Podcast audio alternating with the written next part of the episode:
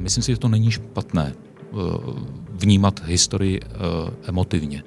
Na druhou stranu je špatné, jestliže se nám vytratí fakta a hodnotíme některé věci pouze na, jenom na základě emocí. Stejně tak na druhou stranu je ale jako zcestné hovořit, jako že Praha byla osvobozena Vlasovci, nebyla osvobozena Vlasovci. Ale hodně těch bojů si vybojovali povstalci a, a Pražané sami. Eh, Eduard Stehlík, historik a šéf památníku Lidice, eh, vítám vás u nás ve studiu. Děkuji moc za pozvání. Eh, vy jste se v únoru stal šéfem památníku Lidice. Moje první otázka je možná hodně obecná, ale zajímají mě spíš ty pocity, jaký to je, když se celoživotní historik, a ještě vy jste vlastně vo, historik, voják, no vojenský historik, stane šéfem tak významného místa, jako je památník Lidice. Kdybych to měl eh, říct asi na jedno slovo, by to byla obrovská zodpovědnost. Um, pro mě to nebylo místo neznámé. To se přiznám otevřeně. Já jsem vlastně s památníkem Lidice spolupracoval od jeho vzniku. On vznikl v roce 2000, tedy relativně pozdě. A v zápětí s jeho první ředitelkou, paní Marii Tělupilovou, jsem vlastně začal dělat společné projekty mezi památníkem Lidice a tehdy vojenským historickým ústavem, kde jsem pracoval. Oni nám půjčili tehdy velkou řadu předmětů do výstavy Atentát operace Antropoid, kterou jsme dělali v roce 2002 a pak začala spolupráce na knížkách, spolupráce na vzdělávacích programech, na stále expozici, na řekněme, putovních výstavách. Takže pro mě to místo nebylo neznámé, i když se přiznám, kdyby mě někdo ještě před rokem řekl, že nejenom, že budu bez uniformy, ale že budu sedět v Lidicích jako ředitel, tak bych si myslel, že, že je to hodně zvláštní uh, futurismus.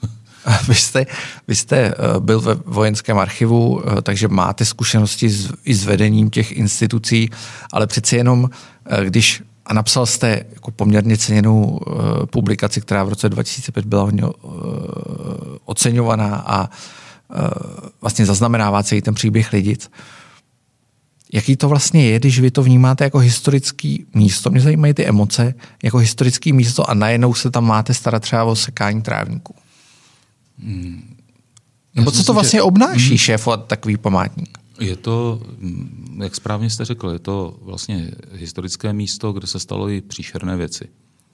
Eh, není to standardní muzeum, není to standardní archiv, je to to, čemu se v poslední době začalo říkat vlastně paměťová instituce, kde kolikrát nepracujete s konkrétními sbírkovými předměty, nepracujete se stavbami, které stojí na tom pětním území, ale pracujete s tím prostorem, eh, kde se to stalo a pracujete s osudy lidí, kteří tam mnohdy už nejsou, protože buď byli povražděni, anebo už eh, vzhledem k tomu, že od těch událostí nás dělí více než 70 let, nás navždy opustili. To znamená, je to za mě to jsem říkal, obrovská zodpovědnost, protože vy vlastně um, máte uchovat, a to je i ve zřizovací listině památníku lidice, uchovávat památku na uh, ty povražděné, na co to, to, co se tam stalo, aby se nic podobného nemohlo opakovat. A na druhou stranu musíte řešit to, co jste naznačili, i naprosto běžné věci, jako je posekání trávy na pětním území, aby byly zastřižené uh, růže v růžovém sadu. A vedle toho máte velice jako významnou věc ty věci propagovat, to znamená a pracovat s mladou generací, pracovat s mládeží, dělat vzdělávací programy. Um, jsou tam takové, kromě řady vzdělávacích programů, jsou tam dvě velké soutěže, které jsou určené pro děti. Jednak je to dětská vědomostní soutěž Lidice pro 21. století, která letos už má 15. ročník. A potom je to Mezinárodní dětská výtvarná výstava, které se účastní děti z celého světa. Jenom v letošním roce to bylo ze 78 zemí přes 22 tisíc prací. A je to výstava, která opravdu funguje už 48 let. Uh, největší výstava na světě. Takže to jsou věci, řekněme, běžný provoz. A potom pochopitelně vždycky uh, se staráme nejenom o lidice, ale i o ležáky. Vlastně u pětní území další obce, kousek od Chrudimy, která vlastně byla uh, vystavena stejnému násilí jako lidice snad ještě možná horšímu, protože tam popravovali i ženy, uh, tak uh, musíme tyhle ty věci vlastně pokrývat a, říkám za mě, jak běžná činnost, tak činnost historika, činnost vzdělavatele, tohle je tam všechno se to snoubí, ale říkám, na druhou stranu je to, co vy jste říkal, je to potřeba brát srdcem. Vy to nemůžete k tomu přistupovat jako k nějakému běžnému problému. Vy se musíte k tomu vytvořit vztah. A pro mě, když jsem psal kdysi tu první knížku o lidicích, tak to byla záležitost taková, já jsem do té doby pochopitelně jako většina lidí bral lidice jako nějaký možná už malinko neživý symbol. Samozřejmě jsem znal pětní území, znal jsem tehdy jako malý kluk eh, hrob lidických mužů, tehdy tam ještě nestál pomník lidickým dětem od Marie Chutilové. A eh, trošku se zatím ty lidice vypadaly jako jakýsi nějaký betonový kvádr s tím nápisem lidice a jako kdyby se už úplně z toho vymazali ti lidé, to, ten konkrétní příběh té české vesnice. A já, když jsem potom byl svým způsobem té první paní ředitelkou přemluven, abych se pustil do knížky o lidicích, tak já jsem, mě se do toho nechtělo, ono těch knížek bylo už desítky. Ale najednou, když jsem si je všechny prošel, jsem zjistil, že nikdo vlastně snad s jednou výjimkou nezačíná vypravování o lidicích vlastně dějinami lidic, ale teprve tím zločinem. A já jsem si říkal, že pokud chce někdo tu vesnici mít rád a vytvořit si nějaký vztah, tak musí nejdřív vědět, kam chodili, chodili lidi do hospody, kde si kupovali Ehm, máslo, ehm, maso, eh, kam si chlapi chodili pro cigarety, eh, kdo jim nosil, poštu a, a eh, že tam byl výborný hokejový klub a že tam byl kluci hráli fotbal a že tam byl sport dobrovolných hasičů i s malýma dětma, že tam dokonce uh, existoval čtenářský klub mladého hlasatele těsně před druhou světovou válku, nebo vlastně už za té války, takže Ehm, vidět tam osudy normálních lidí a že to nebyla nějaká malá vesnice, která existovala nějakých 100 let, ale že tam byly statky, které měly 300 eh, letou i mnohem delší historii, takže najednou vidíte, když přijete na to území, máte k tomu tenhle vztah, tak vidíte, nevidíte to prázdné místo. Já vím, kde stála která hospoda, já vím, kdo, která měla které štamgasty, vím, kdo tam chodil, eh, jak se jmenovali děti těch lidí, kteří tam bydleli jako já tam vidím tu vesnici v tom údolí, když už tam dávno není. Uh, to, to je právě jakoby tam, kam mířím, eh, protože já si pamatuju, samozřejmě v Lidicích jsem byl mnohokrát a je to konec konců, není to daleko od Prahy, což lidi si často... To většinou neu... lidi překvapí. lidi, si, lidi si neuvědomují často, že, že opravdu je to za rohem, nebo je to, já nevím, 15 minut autem. Ale když si pamatuju ještě, když jsme tam jezdili se školou na, na exkurze, nebo jsem byl jednou, dvakrát, tak to na mě vždycky působilo trošku chladně, protože je tam nějaký ten památník, sousoší, eh, pak nějak trosky statku a podobně. Eh, ale už tam není vidět ta vesnice a, a vlastně to muzeum, který je, je nedaleko od tamtud, nebo vlastně na tom místě v podstatě, tak lidi už často vůbec nevnímají, nebo tam mhm. nejdou. A, a není vůbec špatný, teda, mimochodem. ale mě jde spíš o to, jestli to nelze posunout a jestli to vlastně plánujete posunout, tu expozici nebo, nebo celý ten památník, protože uh, nemáte pocit, že trošku ustrnul, což asi se vnímá. Víte, uh, já si myslím, že v době, kdy vznikla ta expozice v roce 2005-2006, uh, tak mm, předběhla dobou. Ona není úplně špatná doteď. Na druhou stranu, stejně jako se obrovským způsobem vyvíjí nejrůznější typy technologií, tak si myslím, že tady je obrovský prostor pro to sdělovat vlastně ten příběh lidic, ať už na tom pětním území nebo, nebo v muzejních expozicích ještě jiným způsobem. Eh, já si třeba nedovedu představit eh, před pár lety, když ta expozice vznikala, že byste prakticky každé dítě, že by mohlo mít v kapse chytrý telefon že se může připojit eh, na Wi-Fi památníku, může si stáhnout fotografie, může si stáhnout data, může si stáhnout vypravování, už jenom potom, kdyby se pohybalo po pětním území. Že existují počítačové programy, eh, které jsou schopné vlastně tu vesnici eh, do toho údolí dostat, když zadáte jednotlivé budovy a jste schopni vlastně se procházet těmi, těmi ulicemi. Samozřejmě je to všechno otázka finanční, ale ten ten vývoj technologií je takový, že já si dovedu představit, a měl jsem možnost vidět programy vypracované třeba polskými kolegy z Muzea Varšavy, Varšavského povstání, kde si nasadíte sluchátka, nasadíte si brýle a procházíte se Varšavou v době Varšavského povstání, lezete z bojovníky po kanálech, střílí po vás uh, eh, SSáci, vyhýbáte se vlastně dopadení a podobně. ty možnosti teďka jsou už úplně někde jinde. Já si vzpomínám, když ta expozice vznikla, my jsme ještě neměli maličku, to bylo mm, jako novinkou, byla digitální fotografie Do té doby se dělaly fotografie mokrou cestou, samozřejmě kvalita radikálně upadala. Teďka najednou máte fotografie, které vyčistíte, eh, mohou se nakolorovat, můžete s tím pracovat jakýmkoliv způsobem. A jsem na, najednou ta fotografie, když je v úzovkách barevná, tak pro řadu těch eh, lidí a nejenom dětí působí už ne jako věc vzdálená pomaličku z doby dinosaurů, ale eh, působí to na ně jako něco, co opravdu se nestalo zase až tak dávno. A ono opravdu se to nestalo tak dávno. Sice se bavíme o historii staré něco přes 70 let, ale ještě mezi námi žijí lidé, kteří chodili do lidické školy. Známe, máme ještě poslední lidickou ženu, paní Skleníčkovou. Jako je to, pořád ještě máme očité svědky těch událostí, takže s tím se dá pracovat. Na druhou stranu ten čas je neúprostný a ten, ten řekně, to sdělení toho bezprostředního prožitku, které bylo nesmírně důležité, tak se nám tady vytrácí. My samozřejmě máme natočené rozhovory s těmi lidmi, ale pochopitelně bude tady velký důraz kladen na práci vzdělavatelů, historiků, všech, kteří ten příběh budou chtít dát nějakým způsobem přenášet, protože uh, ty možnosti v okamžiku, kdy nemáte živého pamětníka, kdy před ty děti neposadíte někoho, kdo to prožil, uh, jsou omezené. Ale souhlasím s vámi, je tady uh, potřeba s těmi věcmi, ty věci někam posunovat a, a zamrzly i věci, které jsou pro mě neúplně pochopitelné, když přijete na pětní území. Jako třeba? Uh, máte, máte tam uh, dokonce místa, kdy uh, míst, prostor bývalých domů a nejstarších statků je vlastně polosmetiště přímo na pětním území. Uh, kde doteď stojí eh, provizorní domy z 50. let nebo z přelomu 40. 50. let, které sloužily při vlastně budování nových lidic, při úpravách toho pětního území a eh, dávno tam nemají co dělat. Eh, přitom přímo na tom místě stál jeden z nejstarších lidických statků, statek Rákosových.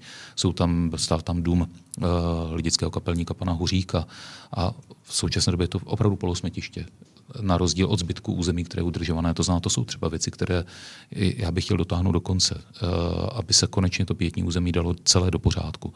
Eh, jsou tam zbytky lidických sadů, které vlastně zarostly mezi, mezi dodatečně vysázenými stromy. To znamená uh, obnovit třeba třešňový sad nahoře lidických, z jeho část tam ještě zůstala. Takže to jsou věci, kterým bych se chtěl věnovat. Samozřejmě to je, uh, ale tohle, co si myslím, že by se dalo udělat během relativně krátké doby. A pochopitelně pod uh, se řekl, je tam muzejní expozice. My máme ještě jednu výstav, jeden výstavní prostor pod tribunou vedle parkoviště, kde eh, pokud je o tu muzejní expozici, ta byla hodně stavěná jako pocitová. Eh, ale někteří lidé chtějí vidět opravdu řekněme, klasičtější muzejní expozici. To znamená právě pod tou tribunou my chceme vybudovat expozici, která je věnována těm pár sbírkovým předmětům, které máme k dispozici. Eh, cedulky z vozů lidických sedláků, domky, čísla z domků lidických, pár dochovaných předmětů z lidického kostela a plus další fotografie, kterým bychom vlastně představili třeba lidické statky, lidické hospody, eh, lidický sportovní klub Lidice a celou řadu dalších věcí, které by pro lidi mohly být zajímavé. A pochopitelně součástí toho je i kinosal, který potřebujeme dát do pořádku a kde v současné době už pracujeme na některých eh, dokumentárních filmech, které by lidice představili tak, jak já si je vždycky představoval, jako eh, krásnou českou vesnici, na které byl spáchan strašný zločin a, a proto na ní nesmíme zapomenout a na její obyvatele. Eh, vy jste zmínil Muzeum Varšavského povstání, s jehož ředitelem jsme měli poměrně nedávno, před pár měsíci rozhovor na Infu. Eh, to muzeum je nepochybně vynikající, skvělé, ale je to taky muzeum, které, do kterého vláda investovala hromadu peněz a stále investuje, protože vlastně ta expozice není ještě úplně dokončená. Vlastně myslíte si, že budete mít dost peněz na to, aby, abyste vlastně mohl uskutečnit všechny ty plány? Já si myslím, že eh, je tady samozřejmě otázka, co po těch současných eh, koronavirových problémech eh, do jaké míry stát bude schopen investovat do těch projektů. Já si uvědomuji, že ty ztráty třeba, které utrpěly některé památky nebo některé muzejní nebo kulturní instituce jsou obrovské. Národní památkový ústav sčítá ztráty ve výši určitě desítek milionů korun, ne listovek a podobně na tom jsou jiní. To znamená, dovedu si představit, že peníze nebudou nikde. Na druhou stranu, i kdybych chtěl realizovat úplně všechny projekty, které v Lidicích realizovat mám, tak se stále pohybujeme v částkách, které jsou nesrovnatelné s některými jinými institucemi a Neříkám, že se dá za, hodně, za málo peněz udělat hodně muziky, ale, ale i tak si dovedu představit, že ta finanční suma není tak horentní, aby se s ní nedalo pracovat. A um, myslím si, že tady uh, k lidicím v tomhle tom smyslu máme uh, velký dluh, abychom, jak říkám, z toho betonového monstra znovu udělali něco, co může být lidi, lidem blízké a k čemu si lidé mohou vytvořit vztah, protože na uh, betonový kvádr se vám nikdo dívat nepůjde, pokud to nebude nějaké úžasné moderní umění. Ale do míst, kde, kde uh, stála nějaká vesnice a nemusel to být ten lidice, ale mohlo to být prakticky kterákoliv vesnice v tehdejším protektorátu, kterou mohl stihnout takhle krutý osud pro těch vesnic a obcí, které spolupracovali s parašutisty a pomáhali jim, uh, byla celá řada. Takže um, myslím si, že jako memento uh, válečného zločinu, který se stal hluboko v Evropě, ty lidice budou vnímány nejenom u nás, ale i v mezinárodním měřítku stále. A um, já bych byl rád, aby lidice Eh, do Lidic smířili víc lidé od nás než eh, ze zahraničí. Častokrát se stává, že spíš ti zahraniční návštěvníci tvoří většinu těch lidí, kteří do Lidic přijdou a kolikrát mě to překvapí u lidí, kde bych to nečekal. Když jsme jako ještě voják jsem třeba hovořil se svými americkými, britskými kolegy a, a přišla řeč na atentát na Lidice tak říkal, lidi, sám bych se chtěl rád podívat. A přesně jak vy jste říkal. Já jsem říkal, no, tak pojď, tak se jdem do otázek tam. Říkal, no já nemám tolik času, jako večer letím. Já jsem říkal, no, podívej se, jedna hodina odpoledne, jsme tam za 20 letiště. minut. Jako, a je to u letiště, když by bylo. Několikrát jsme opravdu jsme to dělali, takže jsme zajeli předtím, než oni odlétali, jsme zajeli do Lidice, tak jsem je pak vezl zpátky na letiště. Takže. Konec konců je to oblíbená vesnice eh, pilotů, kteří lítají z, z pražského letiště nebo z Rudin. Letiště vás láhala teď. Uh, vy jste když jste vstupoval, nebo když jste se stal šéfem Lidického památníku, tak to bylo za poměrně nebo ne z vaší strany dramatických okolností, když se bývalá ředitelka paní Lémanová, Le, Martina Lémanová, Martina ano. Lémanová dostala do, do sporu s těmi spolky, které pečují, nebo pečují o tu památku lidic. Co se vlastně stalo? Nebo jak, jak to zpětně hodnotíte? Jaký jsou vaše vztahy? S těmi Já bych vás možná malinko opravil. Já myslím, že ten hlavní uh, konflikt nenastal mezi těmi spolky nebo mm, svazem, Českým svazem bojovníků za svobodu, jak to jednu chvíli bylo hodně prezentováno. Ale myslím si, že největší problém byl, že ten, pro, ten konflikt uh, nastal mezi, mezi památníkem Lidice a jeho vedením a, a přímo přeživšími kteří, kteří najednou dostali, dospěli k závěru, že památník Lidice se dostatečně vlastně nestará o jejich památku a necitlivě uh, dovolil ehm, vznik reportáže, která na základě ne zcela ověřených informací obvinila jednu lidickou ženu z udavačství, navíc ehm, lidickou ženu, jejíž dcera Marie Šupíková patří, patřila patří a doufám bude patřit k vůbec k jím z nejvýznamnějších pamětníků, se kterými památník Lidice spolupracuje. Ono to celé vzniklo eh, jednak knihou, která byla vydána v roce 2015, která se jmenuje Lidice zrození symbolu a posléze uh, reportáží České televize, která byla odvysílána v červnu loňského roku. Uh, mimochodem podle mého názoru ne zcela, nebo, ne, nebo zcela nevhodně na výročí Lidic, která právě přišla jakoby s údajně šokujícím zjištěním, že Jedna eh, žena žijící v Lidicích židovského původu byla zatčena na základě eh, oznámení nebo udání lidické ženy. A, přitom vlastně celý tento případ, který uh, lidické um, naštval doslova do písmene a, a, a bolel, tak vzniklo opravdu na základě podle mého názoru špatně vyhodnoceného historického dokumentu, který byl navíc sepsán po válce a člověkem, který, navíc člověkem, který ve věci byl osobně výrazně zainteresován. Eh, četnickým vrchním strážmistrem Evženem Reslem, který právě tuhle židovskou ženu v Lidicích zatýkal a který podle mého názoru v době, kdy tento hlášení v prosinci 45 psal, se obával, že by mohl být obviněn z toho, že jeho zatčením této lidické ženy eh, došlo k, eh, řekněme, k nasměrování pozornosti nacistických bezpečnostních orgánů na Lidice, a protože on to zatčení provedl 2. června 1942, o den později v Lidicích gestapo zatklo pozatýkalo rodiny Horákových a Stříbrných, tedy dvou letců, kteří v té době sloužili v britském RAF a o týden později došlo k lidické tragédii.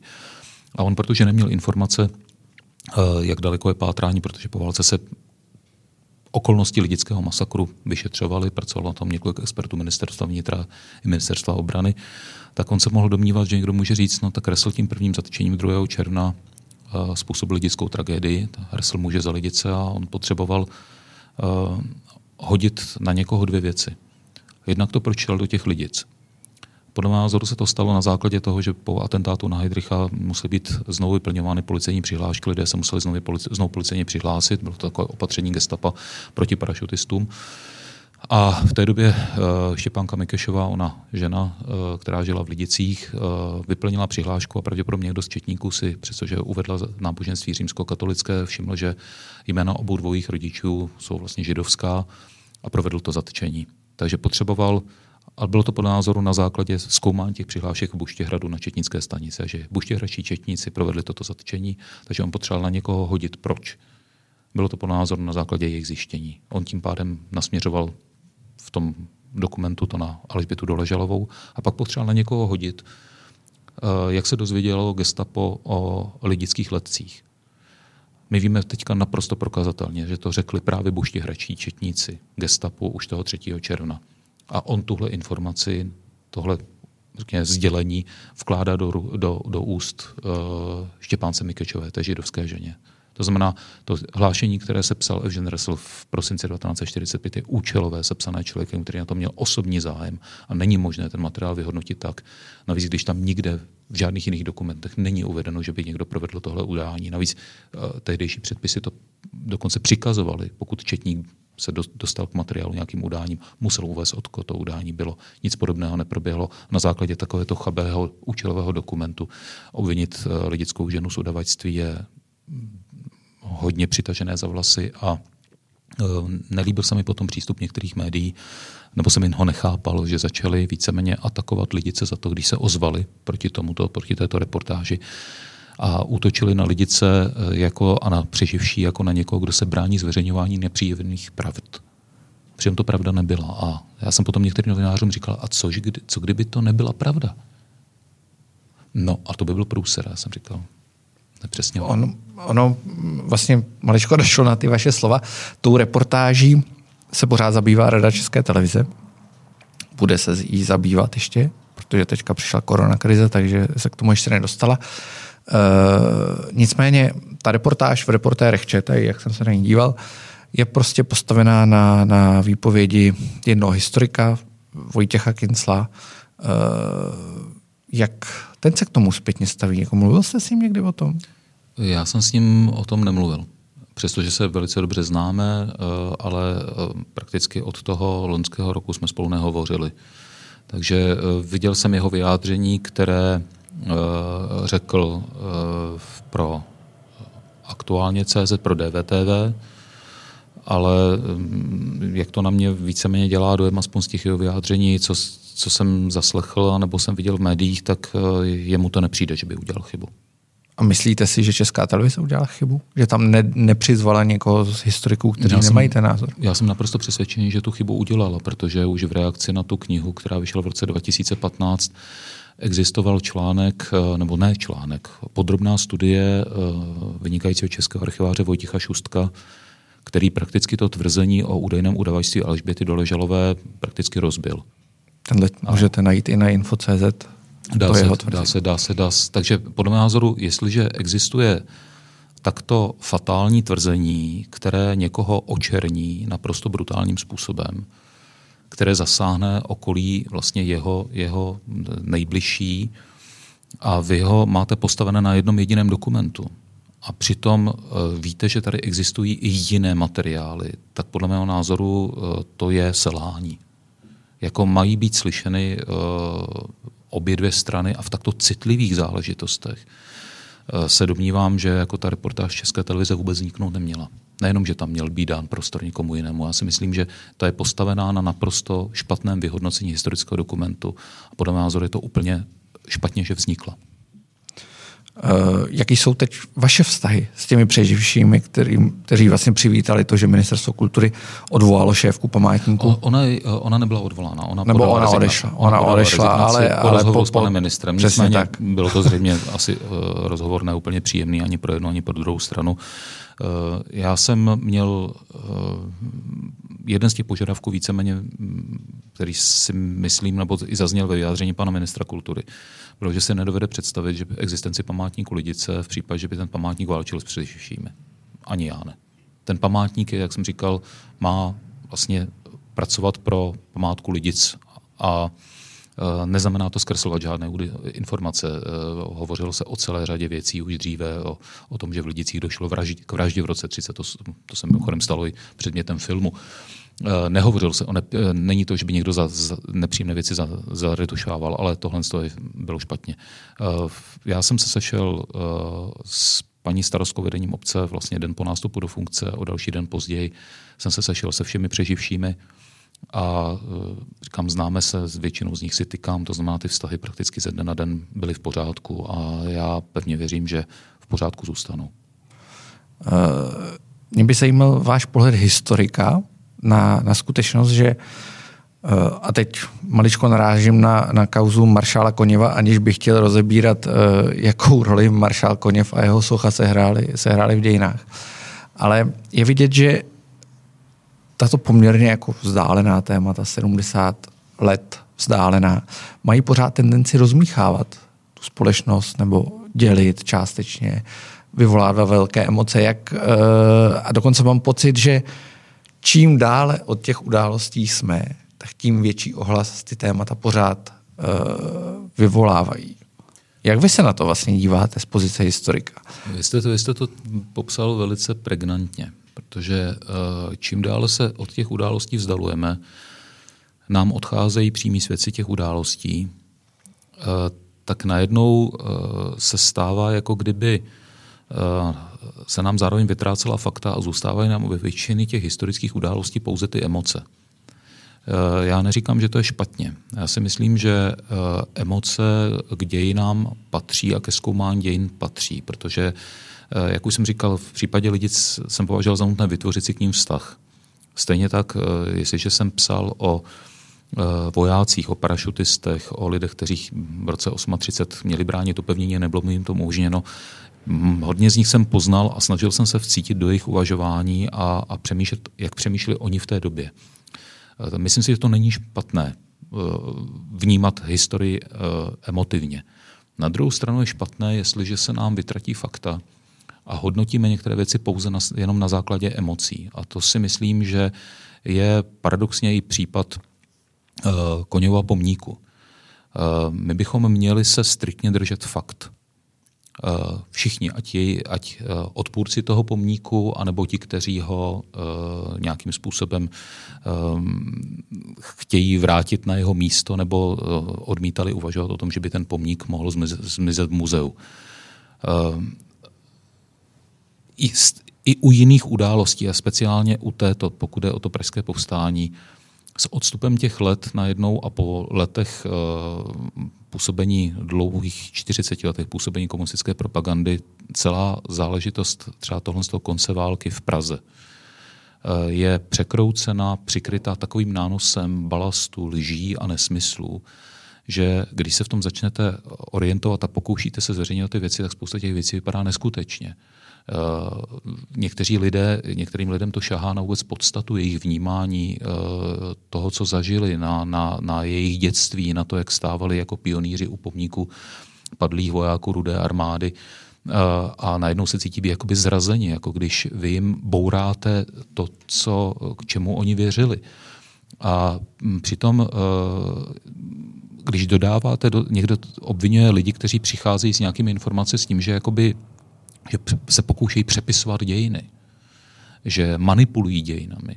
A spoustě lidí vůbec nedochází, že my, eh, nebo historikové, kteří píší o tomto období, eh, často teprve nedávno mohli studovat některé velice důležité archivní materiály, které byly dlouhá leta utajované, že třeba před teprve několika lety promluvili někteří svědkové, kteří se báli promluvit, že se jim dostali do rukou záznamy z osobních deníků, korespondence, které na celou řadu věcí vrhají jiné světlo a že vlastně tady nejde o přepisování dějin, ale jde spíš uh, o skládání mozaiky, často nesmírně složité, u které my některé ty kamínky doteďka neznáme, a kde je potřeba velice citlivě k tomu přistupovat, ale zároveň neznamená, že když něco se o tom celá léta nepsalo, že se to nestalo.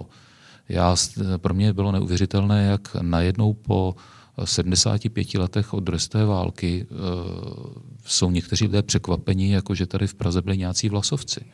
A že ještě mohli sehrát pozitivní A, a že ještě mohli sehrát pozitivní roli, ale, s tím, ale zase na druhou stranu já nejsem přítelem toho, aby někdo, že v jednu chvíli eh, Tady byly jednotky uh, generála Vlasova, navíc zrovna on byl ten, který byl proti uh, účasti uh, vojáků Eh, po boku povstalců. On, tím hlavním hybatelem byl generál Sergej Buňačenko, je velitel první divize, který dal pokyn, aby se eh, vlasovci zapojili do těch akcí eh, v Praze na pomoc povstalcům. Existují stovky fotografií těchto vojáků v ulicích, stovky fotografií jejich techniky, mimochodem tanků T-34 kořistních, které oni používali. Uh, najdete dokonce v některých knihách před rokem 89 fotografie osvoboditelských tanků a přitom jsou to tanky vlasovců. Eh, takže eh, nedá se hovořit, že se to nestalo. Stejně tak na druhou stranu je ale jako zcestné hovořit, jako že Praha byla osvobozena Vlasovci. Nebyla osvobozena Vlasovci. Eh, Vlasovci se hráli po určitou chvíli velice pozitivní roli, že měli těžkou techniku a povstalcům pomohli. Ale hodně těch bojů si vybojovali povstalci a, a Pražané sami. Odpovídají tomu i ztráty. Na barikádách padlo na 1500 Pražanů se zbraní v ruce, dalších 15 bylo povražděno nejrůznějšími jednotkami SS nebo padlo v průběhu bojů. Vlasovci měli nějakých 300-400 padlých. Rudá armáda i podle sdělení ruských historiků 20 až 30. Rudá armáda dorazila do Prahy 9. května nad ránem do města, které z větší části bylo opuštěno nacistickou armádou, která den předtím podepsala kapitulaci a stahovala se, často se říká, do amerického zajetí to hlavní, oni se snažili dostat do Německa. Oni mířili co nejrychleji do Německa.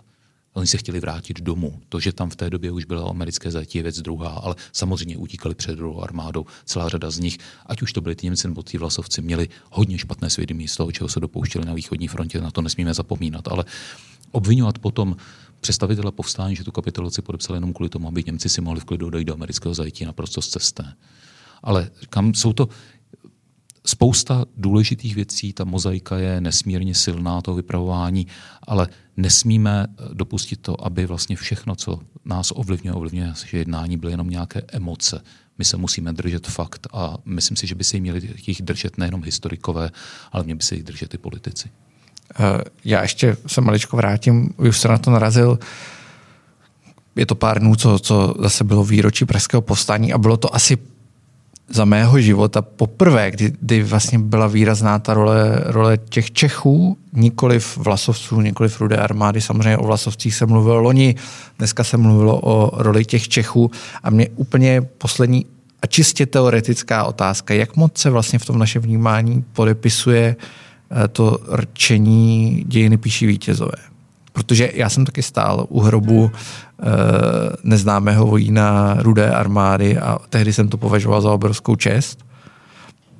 Dneska se na to dívám trošku s úsměvem, ale jak, vlastně, jak moc se to promítá v tom výkladu? Eh, já si myslím, že se to naprosto fatálně promítlo eh, po roce 48, kdy ty dějiny byly odliněné, kdy konkrétní příběhy konkrétních lidí z nich byly vymazány. A jakým způsobem jedno, jestli ti lidé bojovali za svobodu Československa na východní západní frontě nebo, nebo na frontě domácí. Komunisté byli schopni vymazat z dějiny hrdinu Sovětského svazu Josefa Buršíka. Uh, já si, dě, ano, dějiny píší vítězové. To je bez pochyby, ale uh, měli by je, nebo pokud už je píší, tak je to zřejmě na ty první léta potom, co se to odehraje. Jestliže od těch dějných událostí je větší časový odstup. Jestliže jste schopen zkoumat historické materiály, které se dostali, dochovaly, jestliže vás těm historickým materiálům pustí, což v případě Pražského povstání a Pražské operace ještě stále ne všechno víme, co se stalo, tak uh, pak by se odstupem nějaké doby ty dějiny měly psát především historikové. Zodpovědní historikové a lidé by se měli z jejich prací poučit. Děkuji, že jste přišel a děkuji za rozhovor. Hodně štěstí. Děkuji mnohokrát, vám také.